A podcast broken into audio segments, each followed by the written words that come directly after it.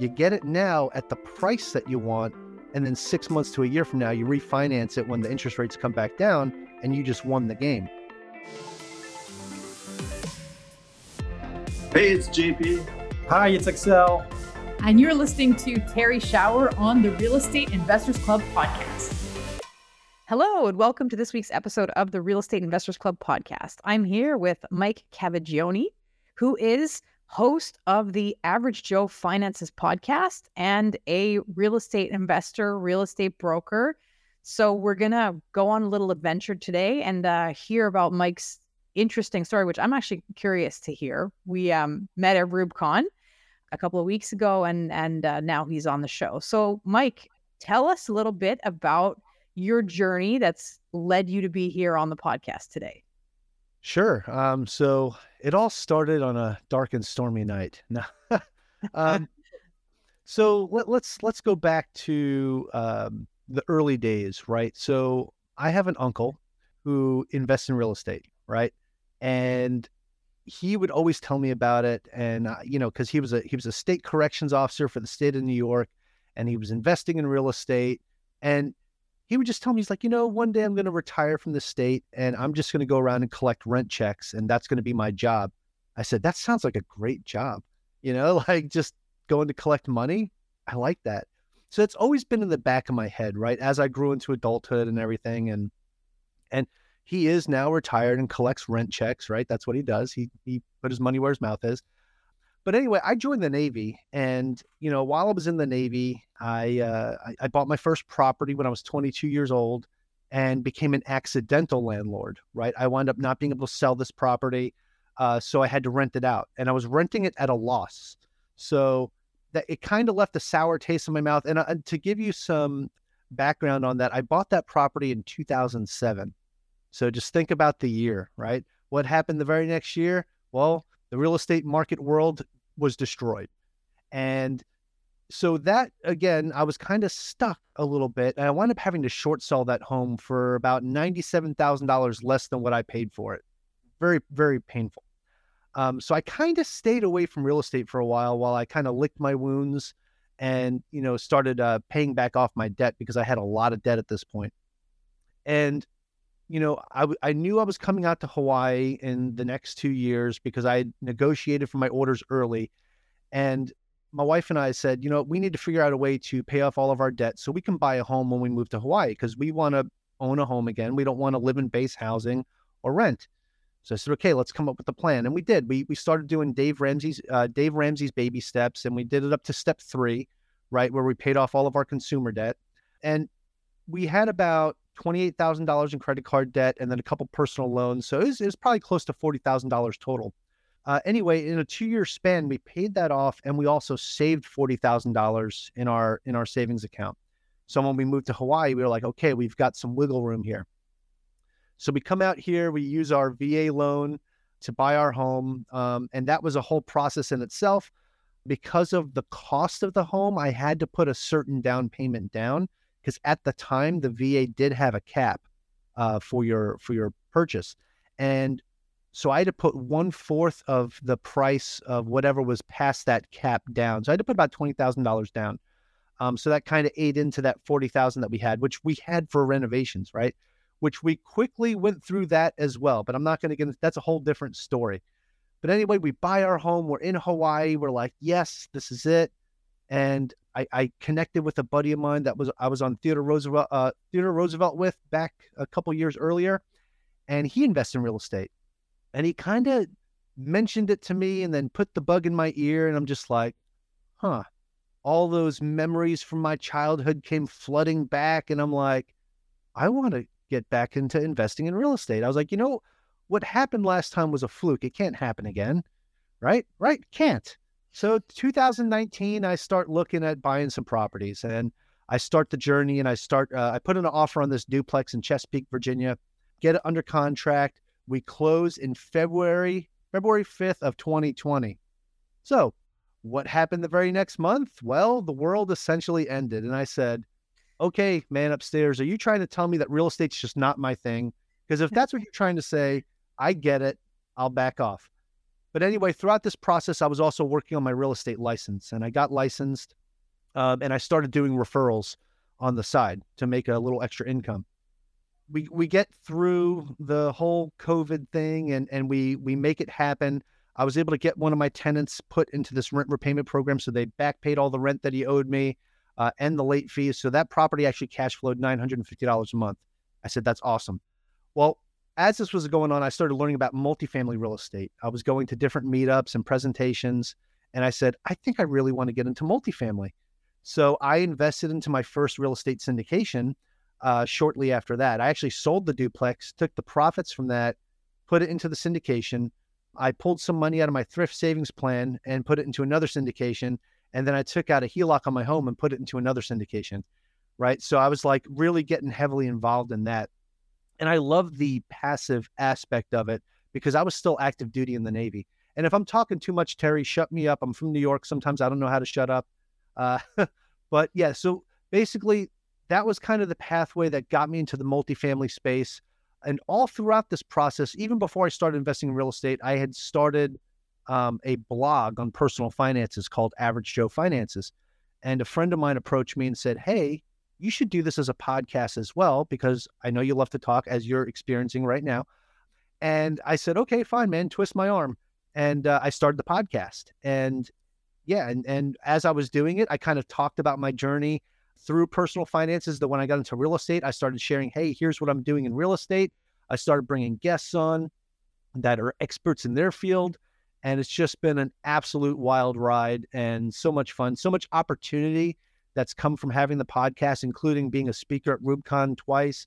Uh, I've spoken at a couple different conferences. Spoken is spoken a word. Yes. Spoken, word, yeah. Right? Yeah, yeah, yeah, yeah, That's the correct verb tense. You got it. yeah, yeah. So, uh, yeah. So, and and at a couple other conferences and meetups and stuff. And it's it's just been a really great experience for me. And that's kind of uh, me in a nutshell, a really really big nutshell. um. All right. So there's kind of like I want to go two directions, and so I'm gonna have to pick one of them first. Let's just stick with the with the real estate. So, are at this point you're putting together the syndications yourself, or you're investing in other people's stuff? So at that point, I was just investing passively. I am now breaking into the GP space. Now I've been underwriting a couple deals. So far, nothing that that has stuck, um, because obviously, with today's interest rates and and you know with the way cap rates are right now, it's been very difficult to find something that is going to work, right? Especially if I'm going to be taking other investors' money. Um, I want to be a good steward of that. So I want to make sure I find a deal that's going to be a good deal, right? So that's that's been a little bit of a learning process for me, and and uh, going through a bit of a learning curve there. I'm also looking at some self storage deals as well. I have a friend of mine that keeps uh, sending me some, and and uh, me and my team are getting ready to underwrite a couple. So we'll see what those look like. But either way, like if it's multifamily or self storage, as long as the numbers work, where we can make this and it's going to be profitable for us and the investors, then 100% we're going to jump in on it and put an offer in. Mm-hmm. No, but I think you're absolutely right. Like, uh, you know, there's um, obviously the Canadian market and the US market are not uh, perfect parallels, but it's difficult now because I think we you know with the interest rates being where they are um, and seller expectations being where they are, it's like those two things are just kind of a bit out of whack. And so, in order to like bridge that gap and do that deal, you need to have quite a distressed seller or you need to have some other uh, amazing line of sight to add value that for some reason nobody else can see. So I think it's uh, absolutely difficult. Yeah. Yeah, Terrie, th- that's a great point because when you show that disparity there, right? For for those that are that aren't watching this and you're listening, she was showing like there's like this big difference between where you know sellers expectations are where interest rates are so all these things that in between that make it a that can make it a good deal and you really need a distressed seller right but i think what happened is in 2021 it gave this air to sellers that well i can ask for whatever the heck i want and i'm going to get it right because people were just trying to buy as much real estate as they could and it created this false expectation i think that I can put my own value on a property and it's it's going to stick, right? Or because, you know, this is what the trend's been, I should be okay to sell it at this price. And I don't think what people realize is that, you know, hey, the market shifts. And if if you didn't get this stuff done by June of 2021, you're not in the same market anymore. This is a whole different world now. So I'm sorry, June of 2022, not 2021. Mm-hmm. Um, but between 2021 and 2022, this is when, you know, everything was so inflated. So I think, yeah, that's that's a, a very good point. Is that huge disparity that that we have right now between interest rates and seller expectations. Yeah. Yeah, no, absolutely. And then it's just it's just getting difficult, you know, and in terms of what I'm seeing on the ground, it's like for I guess most of the last year, there's just people didn't buyers did not have appetite.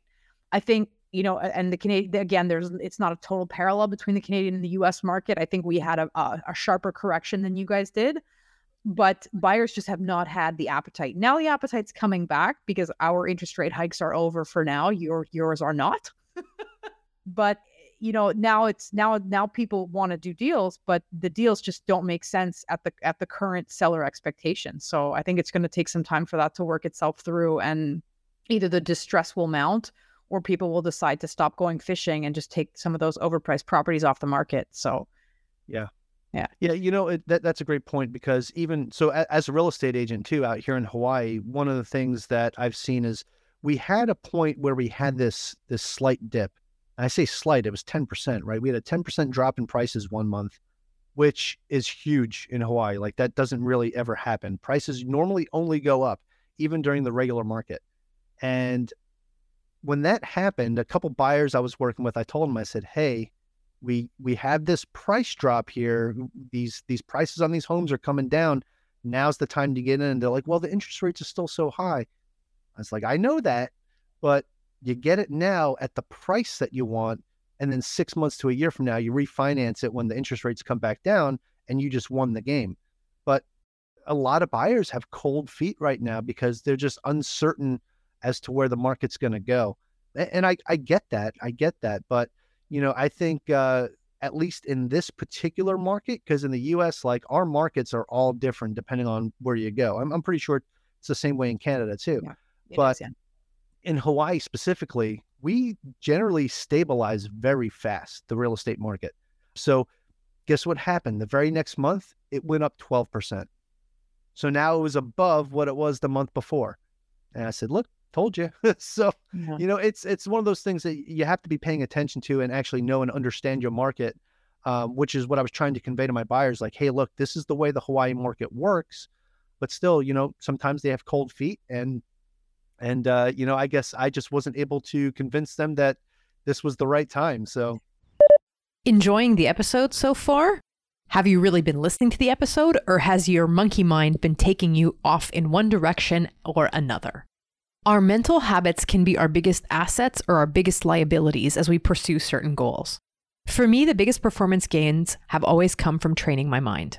In my book, Mindful Landlord, I talk about how you can train your mind and how you can apply some of these strategies to your journey in the real estate field. The book is available on Amazon and also on its website, mindfullandlord.com. Now I'll stop evangelizing for the power of mental training and let you get back to the show.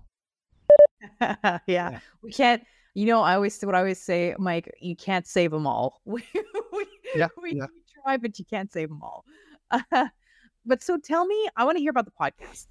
I, uh, you know, we got a chance to chat about that a little bit at RubeCon, and you're saying, you know, like if people are going to come on and use big words and make things seem complicated, that's kind of like not my thing. So, you know, yep. what was your motivation behind starting the show, and then and then what did it turn into as it progressed?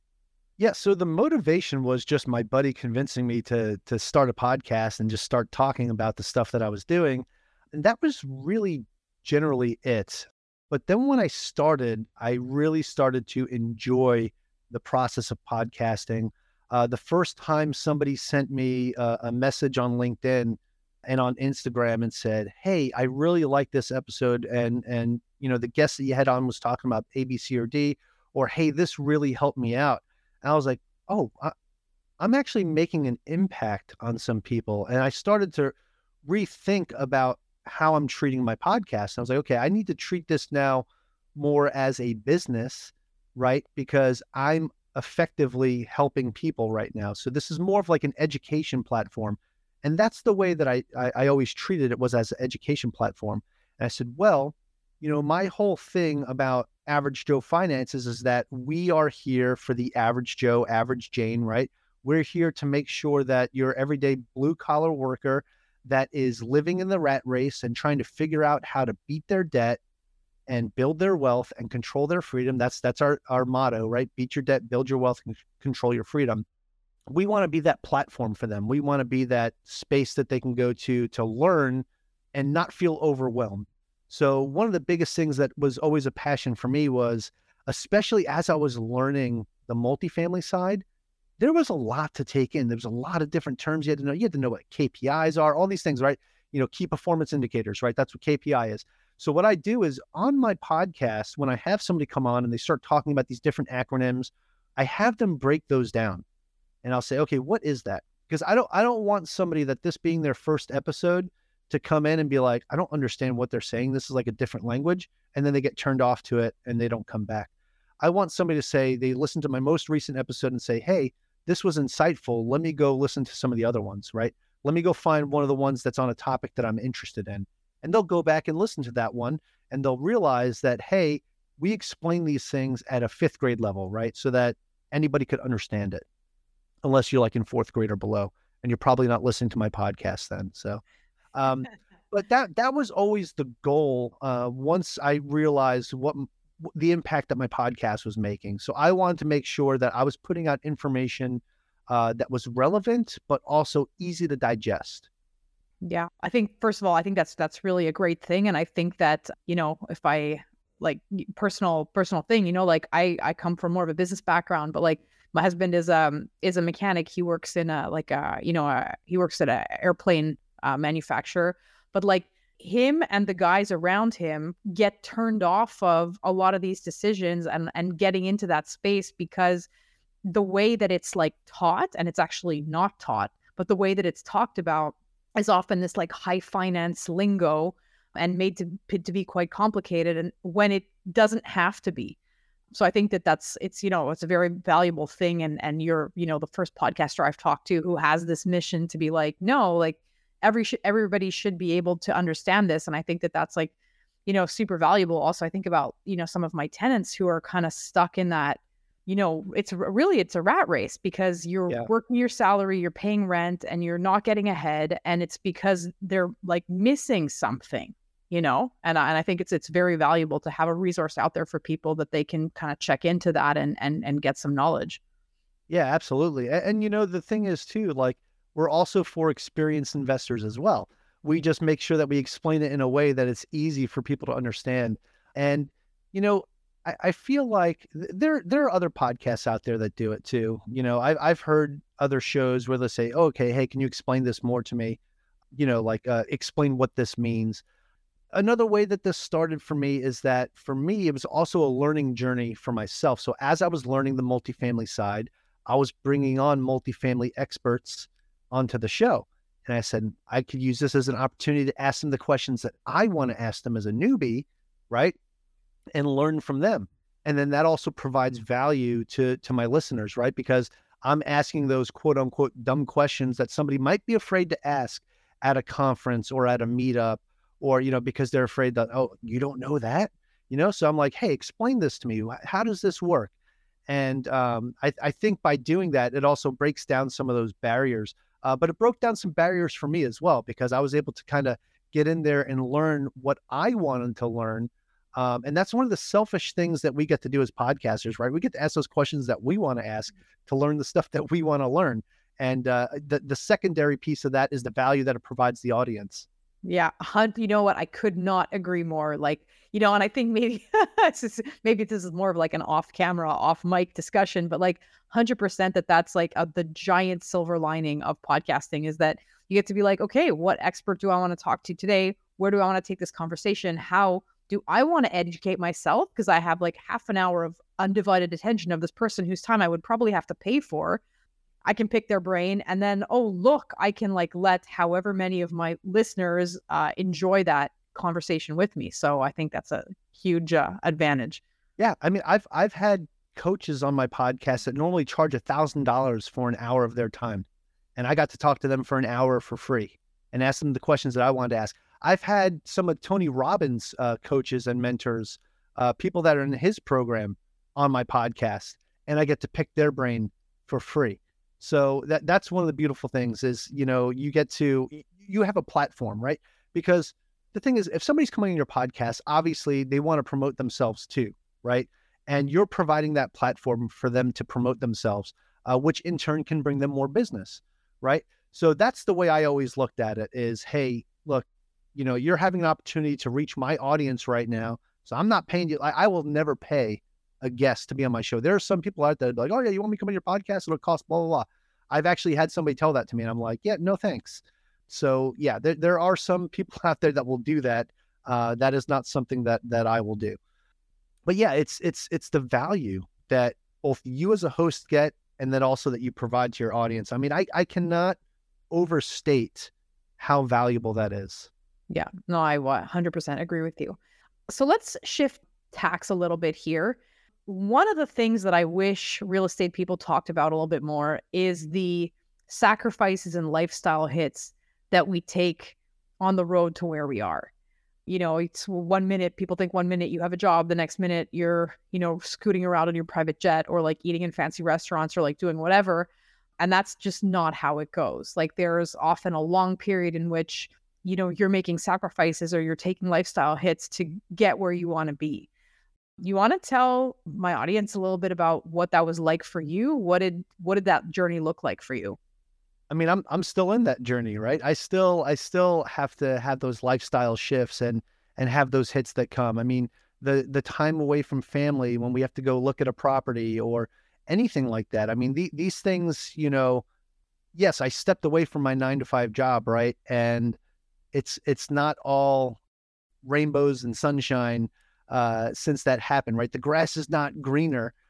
Now it's a it's a different hustle, right? It's a different it's a different job for me now, and you know, it's working from home too can also be very painful, especially because now you have your family who thinks that you're just there, readily available all the time, it's kind of like, no, I, I still got work to do. I, I, I have to get this stuff done before we can play a game or before we can hang out. You know, that's what I got to tell my kids, right? So that can be difficult. And then like different events, like if you, you know, you're traveling to conferences and going to different events, that's time away that, you know, my family's like, well, I thought now you're home. Why are you flying, you know, to Phoenix to go to this real estate wealth builders conference and leaving us for a couple days? Like my youngest daughter wasn't having it. She was not happy at all. Um, so when I came home, she was extremely happy. But it's like, you know, she she was like, you know, I thought that was over since you're not in the Navy anymore. Um, so th- there's still those different things, right, that you have to deal with. Um, but you have to be able to separate that that work and and family, and then you have to be able to bring it together at the right spot to have a, a good work life balance, right? So that's whether you're working at your nine to five or you're a full time real estate investor, you still have to have that balance, right? And sometimes that could be really difficult to do when you go from shifting from a nine to five to being full time in real estate. Sometimes that could be really difficult because now you're like, okay, where do I put this imaginary line that, okay, this is where this is my stopping point, right? So I think it's very important that, you know, one of the things that we learn how to do is time block.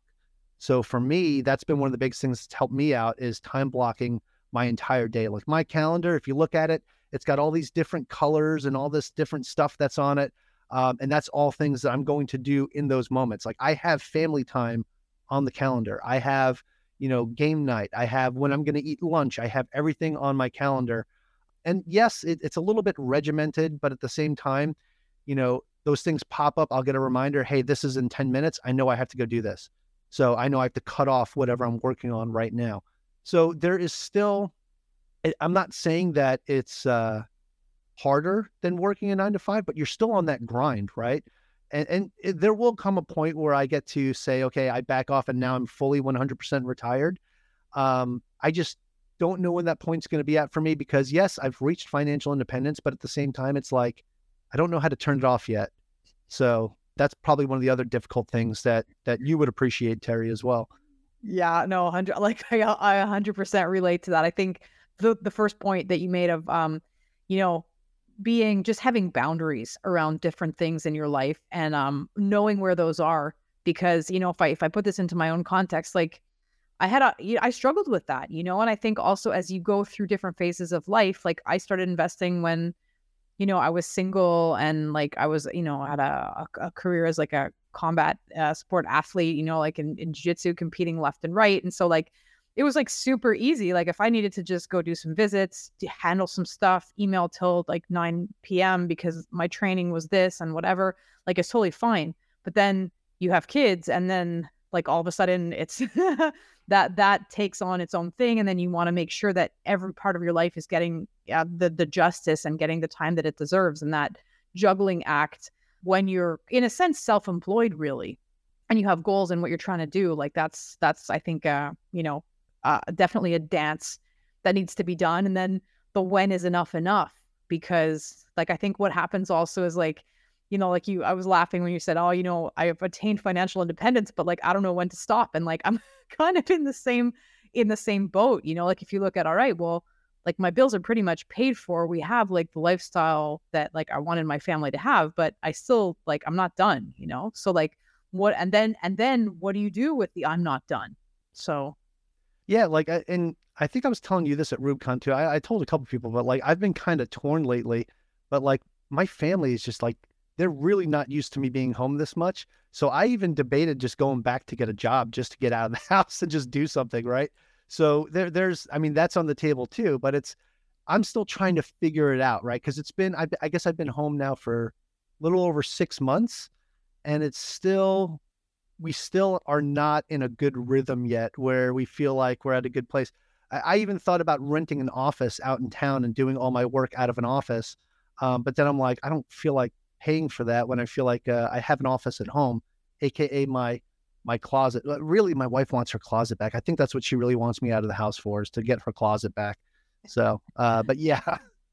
Yeah, no, no, 100%. I'm actually working I'm working from home today, but most of the podcasts I do are are from the office and like unashamedly I rent an office that gets me out of the house and we share it actually with a couple of other small business people and and investors and and so it creates this like kind of a space where like we can go and everybody has young kids and we can get away from our families and be in like a work environment where those priorities are not there and I think I think COVID's responsible for that too because I yeah. think it just you know mashed everybody into the same spot and and now like some of those boundaries that we had um, are not where they used to be. And especially like, you know, with the Zoom world, um, now you can, you're having a business meeting and like your kids doing their homework right there. Like it's, you know, that didn't used to, it didn't used to be like that. You used to have to actually go and see people. So for sure. Um, That's a great point. So last question, what do you think we should be talking about in the real estate industry that we're not talking about? I, I selfishly ask the lifestyle question because I feel like that's I always want to hear that from people. I want to hear what their story is, and I think it's not on the map enough. But what else is not on the map from your perspective? Honestly, and, and you know what, I'm I'm probably taking this uh, because of somebody that I had. Um, we did we did a 12 hour event the other day on Monday, a streaming event. Uh, three three of us hosts split it up into four hours each. We interviewed 24 people in a span of 12 hours. And uh, the very last person that we had on was he goes by the blind blogger. And we were talking about inclusion, right? And accessibility. And I think that is probably something that that is a conversation that we should have in the real estate investing space um, is having accessibility and inclusion for real estate investors, right? Um, a lot of times, you know, we go to the conferences, we go to these meetups, and we see, you know, all these different presentations. Um, but really, for folks that have a disability, if they're if they might be hearing impaired or visually impaired, a lot of times there's not anything available for them. So, you know, if there's a way to in the future, like actually, you know, what we could do too, like even with the Rubicon stuff, take those recordings, transcribe them, you know, um, provide you know some type of uh, you know for any of the text that was up there like on the slides and presentations something that'll read it back to them you know maybe pause what the speaker's saying and read what's on the slides. Just something like that uh, that way that there's a, a, little bit more of accessibility and inclusion uh, on that side of things. I feel like you know i, think that the numbers uh, that he gave me was like 1.7 billion people in the world have some type of impairment or disability where they need some type of accessibility. Um, and that's a huge number of people that we're not really speaking to, I think. So I think that would be a great thing to start looking at. Mm-hmm. Yeah, it's, it's actually so interesting because like I, you know, as I talk to, um, you know, my colleagues, people around me who are have more corporate jobs, I always joke that like, you know, us in the real estate world, like we're in the 80s, man. Like, like what is there? Did feminism happen? Because like I'm not aware of it. Like often, you know, in these investor things, there's like whatever 10, 15 percent of women, and even that is like way back. And so all of the you know diversity, inclusion, um, some of this thinking that I think is making its way through the corporate world, like the real estate space is like not there. So I think you're absolutely yeah. right about that. I, I, mean, there's a lot of stuff I know I have to work on. Like, I know I need to make my websites more accessible with like the alt text on the pictures and stuff. So I'm trying to actively work on that.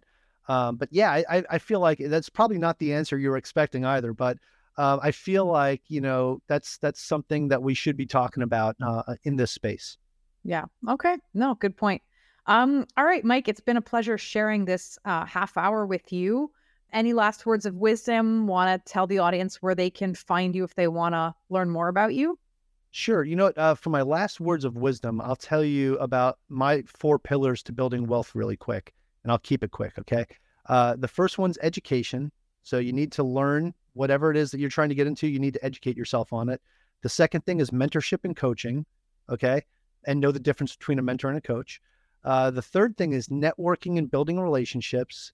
And then the fourth one, which which makes the other three like not even worth getting into if you don't do this fourth one, is take action.